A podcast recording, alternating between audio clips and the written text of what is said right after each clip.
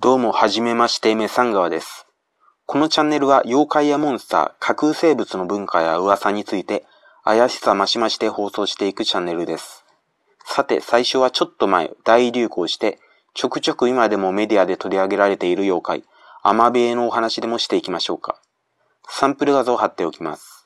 3回に分けてアマビエのご利益は嘘なのかと、この時代に流行ったわけ、アマビエの仲間たちの3つのお話をしていくつもりです。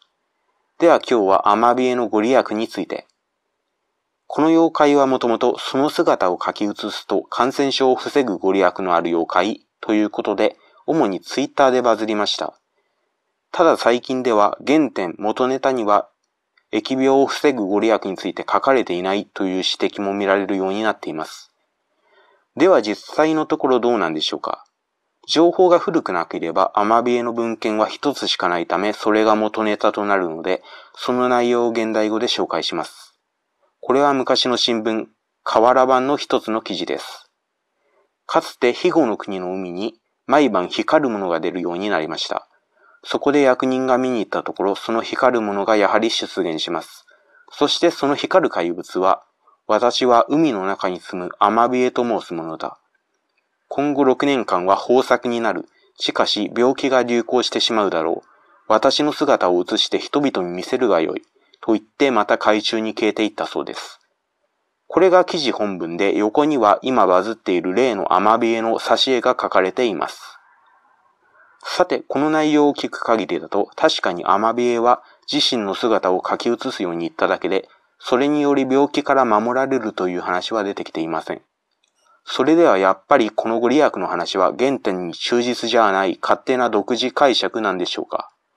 実はそこでご利益はないと考える方が非論理的だったりするんです。原点に書かれている、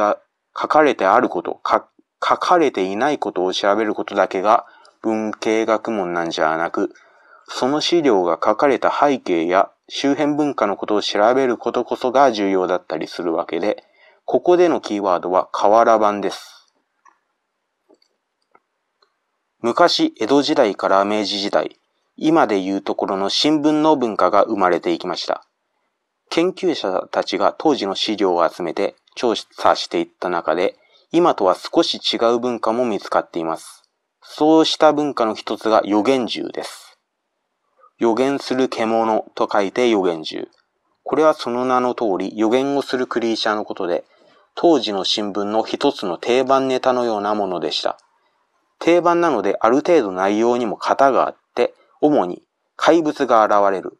そいつが不幸な予言をする。最後に自分の姿を見たり映せば予防できると告げる。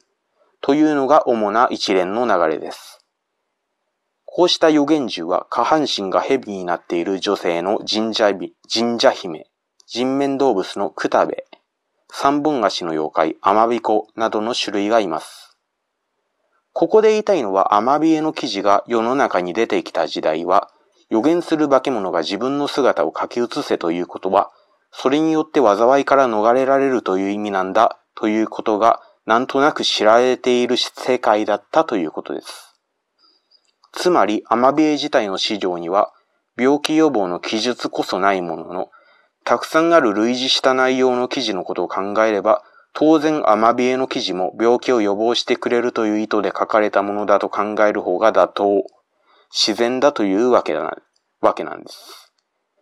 例えば、YouTuber が高評価よろしくお願いしますと言えば、普通はグッドボタンを押してくれという意味だと、YouTube を見ている現代人ならわかるし、私が Twitter もやってるのでフォローしてくださいと言ったらあなたは、フォローするボタンを押してフォロワーになってくれと言っているんだということを理解できるはずです。YouTube や Twitter の文化やシステムを知っている人なら、YouTube で高評価を頼まれて、動画を見た感想を3000文字の感想文にして評価しようとする人も、Twitter をやっている人を慰めるフォローしてくれる人もいないわけですね。だから別に具体的な説明をしていないわけです。まとめると、アマビエの原点にはご利益について書かれていないから実際はどういう内容だったかわからないというのは、実は当時の定番を知らない我々だからこその誤解で、当時の周辺文化や妖怪のことを研究していったところ、実際はご利益があるという内容だったと考える方がよっぽど妥当だったっていう話なんですね。さて次回はアマビエがこの時代に流行ったわけについて考察していきますので、よかったらまた見に来てください。